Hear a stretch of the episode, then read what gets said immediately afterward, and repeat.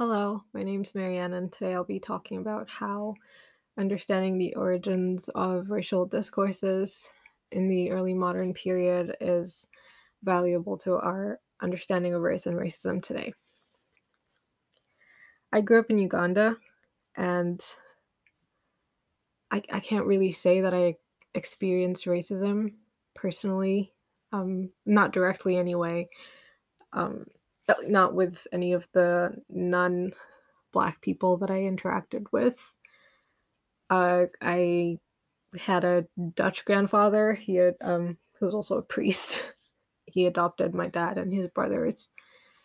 And so I recognize right now that I also had a certain amount of privilege. So, um, and you know, most of the non-black people that I that we interacted with were sort of in his close circle as well. So there's a chance that we were spared from anything they might have wanted to say to our faces because we knew him. And um, kind of that phenomenon of like, I've actually had people say this to me before you're not like other black people. And it's like, okay, cool. Um, so I can't I can't say I've personally experienced racism. I know it's very internalized. I also know that um, uh, people that work on uh, Asian like plantations in the eastern part of the country do experience racism, and I think that's I think that's most of it. I, for the most part, any stories I've heard about interactions with white folks are mostly good because most white folks are coming to, you know, during tourism season uh, in the summer. And they're, for the most part, nice. But Indians, Chinese, Japanese, Korean people who live in the eastern part of the country, I know to treat uh, the locals like dirt. Um, but yeah, beyond that, I think most of as an adult now, I realize we mostly experience internalized racism, and it's not something everybody's aware of. I, um, in 2020, at the height of the Black Lives Matter protests, I remember, um, like I, I remember it's something from my childhood. I remember right after I went to boarding school, I was seven. Um, I was in the third grade, and it was a Catholic boarding school, so you had to we had to learn to incorporate like my I, I was raised Catholic anyway, but um, praying in Catholic schools a chore. It's, a, it's another thing on your to do list on, on your to do list, and I remember very distinctly not once, not twice. It happened. I I want to say the whole term, and I'm sure it happened a little bit even after I was older. I would kneel down and pray with all my might to wake up white, blonde, and blue eyed. I didn't like my hair. Not that boarding schools in Uganda let you keep your hair. Um, but I didn't like that I had nappy curls. I wanted my hair to be straight um you know a lot of people are like oh i'm gonna grow up and i'm gonna go abroad. I'm gonna like get married to a white man or something because whiteness is equated to success to access um to prosperity and like an all-around great life. And blackness is you know equated to being good enough at best depending on the situation. Um, but it also means constantly, constantly making yourself smaller.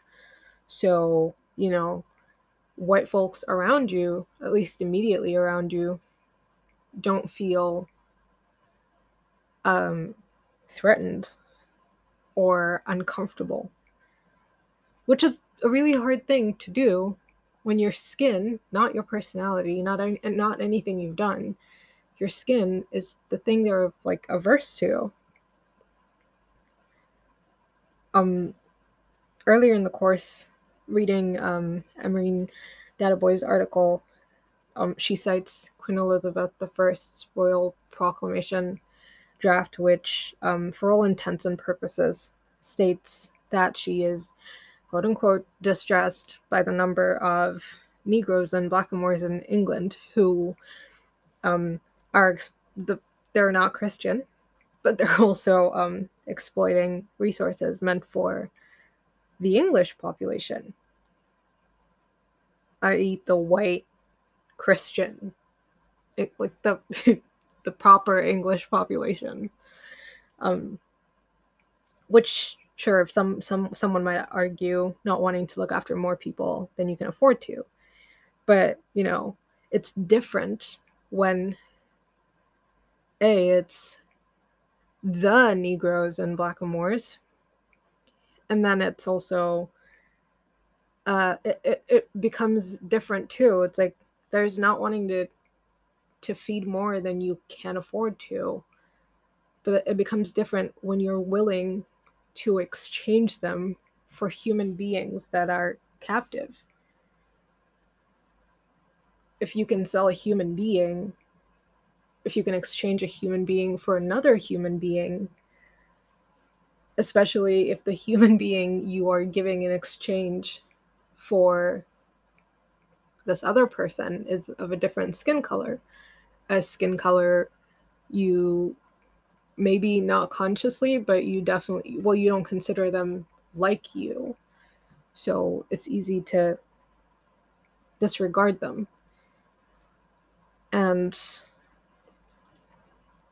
whether or not it's a conscious thing, it the implication of that is that other um the non-white people and non-white Chris like um non-white and non-Christian folks are just not as important as white Christian folks.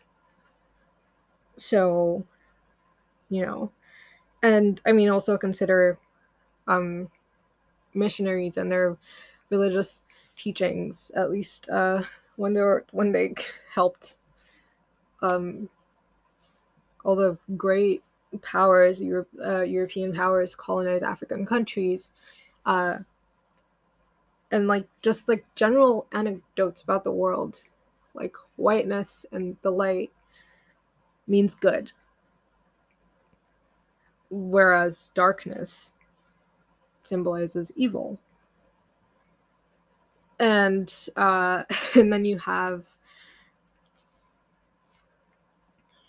and, and then you you've got you know England being mostly Protestant, and, and then you have the Negroes and Blackamoors at, at the time, at least the ones that uh, Elizabeth I is referring to, not being Christian. They're not pagan. We um we can suspect that much because she doesn't straight up call them pagan, but it's obvious that she doesn't believe or uh, at the very least approve of whatever their religion is most likely muslim. Um it, it just it creates those um i i think microaggressions is the right word. Um but it maybe not. But that creates images unconsciously i'm going to say mostly cuz uh, a lot of stuff is is learned and um but when you have white mostly white playwrights in this period of time writing characters and writing for black characters without knowing what it is like to be a black character and possibly without even um speaking to ever meeting ever interacting with, ever consulting a black person, a Turkish person, a Muslim person to know what their experience is. Um, people like to argue that um, racism didn't exist in Shakespeare's time, which I find really interesting because, I mean, maybe not.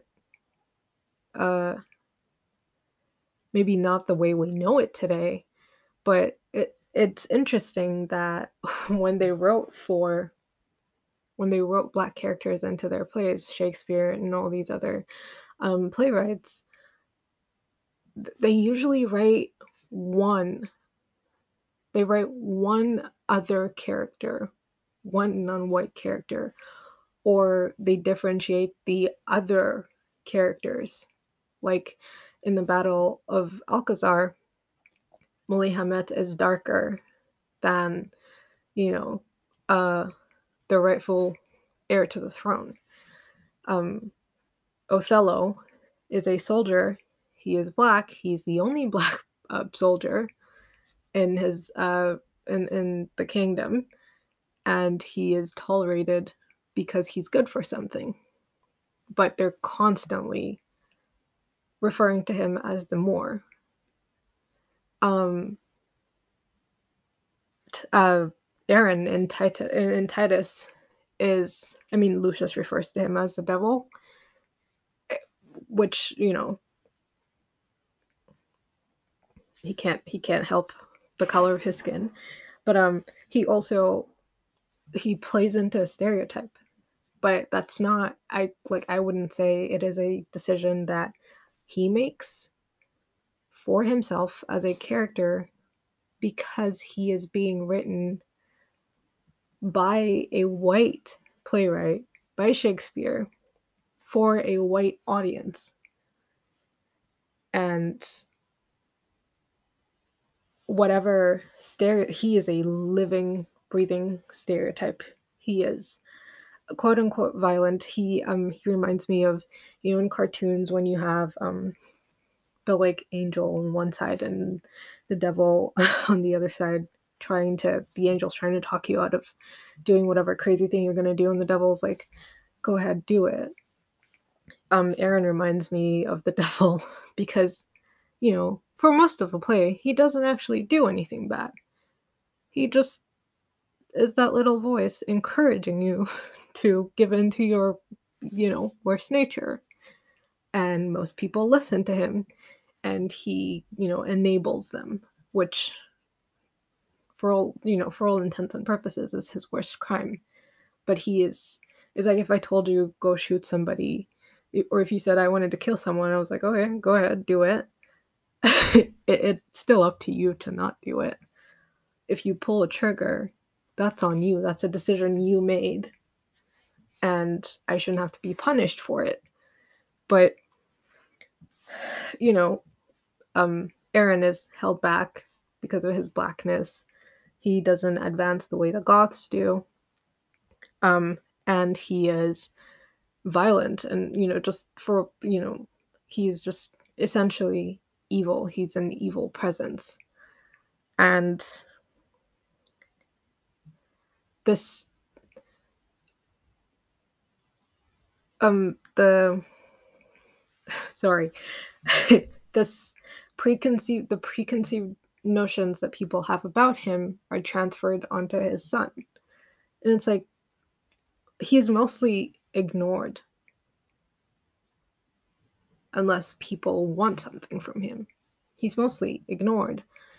And then um, it becomes a, a real problem when he refuses to kill his child.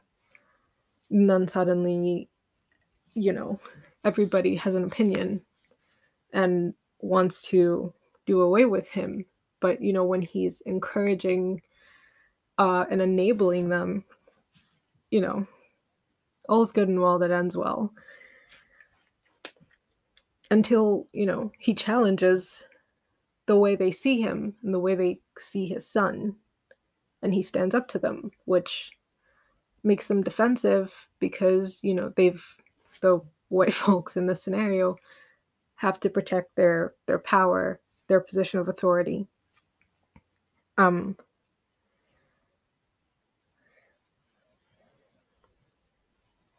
and you know, for me, the way I see it is, you know, it's one thing for Elizabeth the First to say, you know, I am distressed by there being black people in England. I don't want them here. And then for playwrights to stage plays repeatedly that portray non white folks, Turks, um, just Muslims, or black people in stereotypical ways or just making them evil to highlight how great whiteness is it's you're not directly telling people hey all black people are bad but you're creating this sort of repeated image that people that the audience again consciously or unconsciously are going to leave the theater with and they're going to project that onto any and all for instance black people. You've got mostly violent men. Aaron's violent. Othello's violent because he murders his his wife even though he's you know mostly a good guy who gets deceived by a white guy. But you know it's a create it's it's a repeated it's a repeated image that's given to an audience and they leave with that and project it onto onto black people. It's not just the one black person in this fake scenario that acted this way. Suddenly the sins of that character are thrown onto people who have nothing to do with it.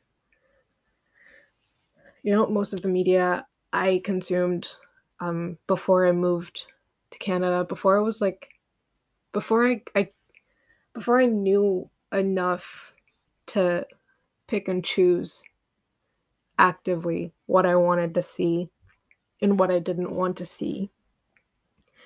Uh, most most of the media I consumed almost always portrayed black men as violent, as criminals, gang bangers, um, with white men, usually cops, as saviors.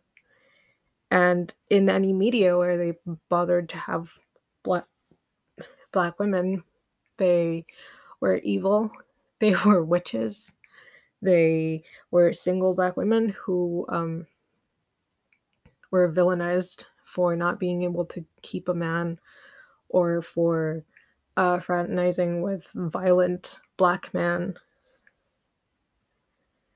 and just all around black women did not have the respect of society. They didn't deserve it. And i mean as much as it pains me to admit that con- that contributed to my preconceived notions about being black in america it i mean i there was like slight differences between being black in Africa where it's largely black black people like you there is internalized racism and other effects of colonialism that make life really hard but ultimately our existence is not the same as black people in America where their ancestors most of them were slaves and that's sort of the legacy they're working um, from at the moment. Um, moreover, a lot of ideals carried over by missionaries into African countries um, made it really hard to not see ourselves from out of a white gaze. It's like missionaries came over, colonialists came over, and pounded into African people's heads you're not good enough. You are not better. You are not as good as white people. We're doing you a favor by taking your land and forcing you to work for us for no wages and, you know, hurting your women and destroying your kingdoms, you know, and this is okay and you know it becomes really hard for people i mean you you put that in somebody's head you torture somebody long enough and ask them to say something they're going to say something and people end up believing things like that and then it ends up going from generation to generation to generation and then you have to keep dealing with this stuff which we see today with like generational trauma from people who have ancestors who were enslaved. It's a lot of stuff that hasn't been dealt with. I mean you still have today parents black parents teaching their children how to not get killed by the cops if a cop tells you to stop, stop. Be respectful. Yes, sir. If you have a white friend with you and they're talking shit, you can't talk shit. You don't have that liberty. You know, if you're in a car, have your hands where they can see them at all times. Announce what you're doing. It it shouldn't be something that people have to teach kids who are 5 years old, but it is a thing that happens because of the white gaze. Black people are seen a certain way, and we haven't been able to, or yeah, we haven't been able to escape that. So we have to work with that and hope for the best and hope that somebody sees our humanity and doesn't decide to, you know, put another black body on the ground. Like David Sterling Brown's article is black so base a hue, he argues that racist inertia only sees black people as black bodies, which it it's not it's never something that occurs to you. At least it didn't occur to me until I read the the statement. When when you see so many black bodies on streets, lifeless, because a cop said he felt threatened by somebody walking down the street in a hoodie or a man not resisting arrest on the ground, handcuffed, or a child playing with a water gun. If, innocent activities that everybody partakes in except the, getting arrested and nobody really gets arrested for fun. But things that shouldn't put your life at stake usually end up putting black people's lives at stake. And the reason there's so many black bodies on the streets is because in most cases the white folks that killed these black people with no excuse not a justifiable one anyway, um, don't see a person. They don't see a soul. They don't see a life that's worth saving. They see a body. They see a color of skin that is offensive to them, that threatens their existence, their essence, and their responses put them down which you know is not fair because we're just human beings. We just have different colored skin. So, um, uh, I was thinking of the difference between uh, Candyman from 1992 and uh, the two the 2021 film. In the first one, um, the I guess we're supposed to call him an antagonist, played by Tony Todd, Candyman. Um, he's like an innocent black man whose mistake is falling in love with and um, eloping, if I remember the story correctly, with a white woman. And for that, he is uh, he meets a very horrible ending at the hands of her brothers. And so, when anybody and I find this kind of funny, not funny, ironic, um, that mostly white people dared to look in the mirror and say Candyman five times, and you know he would murder them, and I think it was out of spite because in death, uh, Candyman had white people at his mercy and he was just as ruthless as his um, fiance's uh, or his bride's brothers were, you know? And um, I mean, in the second film, he mostly seems to kill assholes. Uh, excuse my French. W- which is like, which speaks to, uh, well, evolution, but also his humanity, and that he recognizes that his pain is something that needs to be like he needs to let go of it. He needs to heal from that and do some good and protect the black community. And it seems like he's protecting the underdog instead of just killing people out of spite.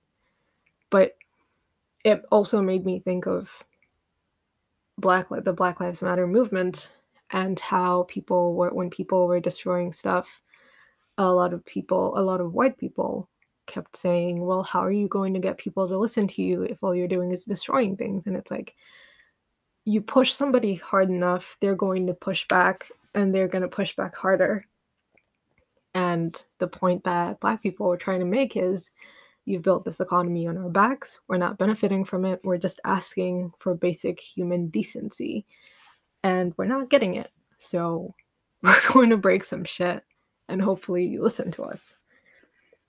Um and and and that's what I that's sort of the connection I got with like Candyman where it's like okay, um I was killed for nothing really. So I'm I'm to start I'm to start destroying people's lives, you know, for shiggles because my life was so insignificant i'm i'm gonna i'm gonna show them devastation if that makes sense um and so i think that understanding how racial discourses started um, in the early modern period uh, helps us understand that a a lot of people say racism doesn't exist anymore because they aren't racism. It's like just because you don't say the N word doesn't mean um, you maybe don't uh, say microaggressions to non-white folks. Um, uh, but also, it's it's valuable to understand just how far back racial discourses started, so we can understand that black people are not trying to fight for nothing. They're fighting a system that's existed for so long, that's had them disadvantaged for so long. And it's a system that's based on uh, mostly images and lies and stereotypes. It's like racism, race is a social construct somebody woke up and decided to say, I'm white, I'm superior to anybody who has darker skin than me. And so many decades later, people are still suffering for it. And that's all I got. And this ended up being longer than it was supposed to be. So sorry about that. And I hope it makes sense. Okay, bye.